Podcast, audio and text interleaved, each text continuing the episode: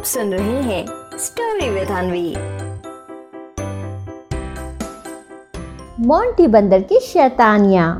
एक बार की बात है, ढोलकपुर जंगल में सभी जानवर मोंटी बंदर की शैतानियों से बहुत परेशान हो गए थे। मोंटी बंदर हर रोज किसी न किसी के घर जाता और उसके घर का सारा खाना चुपके से खा जाता।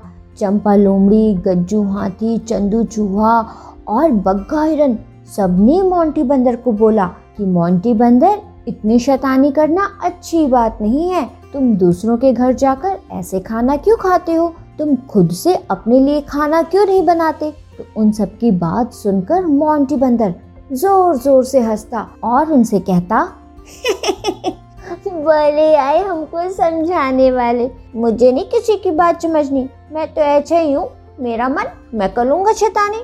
मैं तो तुम सबके घर से ही खाऊँगा। रोक सको तो रोक लो। अब मोंटी बंदर की ये बात सुनकर सभी को बहुत गुस्सा आया और फिर सभी जानवर मिलकर रुस्तम शेर के पास गए और फिर उन्होंने रुस्तम शेर से मोंटी बंदर की सारी शिकायत करी। उन सब की बात सुनकर रुस्तम शेर उनसे बोला, ओहे ओहे, ये मेरे जंगल में क्या हो रहा है? अब तो मोंटी बंदर को अच्छे से सबक सिखाना होगा। अच्छा इधर आओ, ध्यान से सुनो।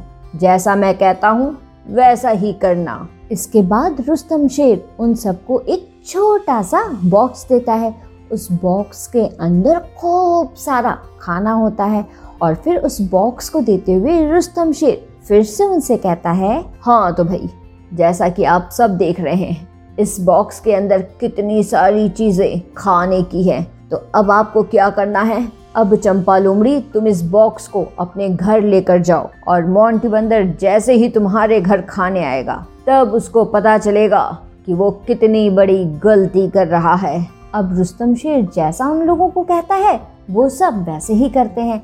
चंपा लोमड़ी उस बॉक्स को अपने घर में रखती है और फिर जैसे ही मोंटी बंदर चंपा लोमड़ी के घर खाना खाने आता है तो मोंटी बंदर की नज़र उस खाने से भरे बॉक्स में जाती है।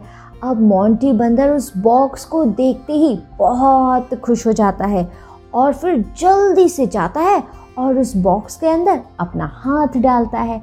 और फिर अपना हाथ बाहर निकालने लगता है।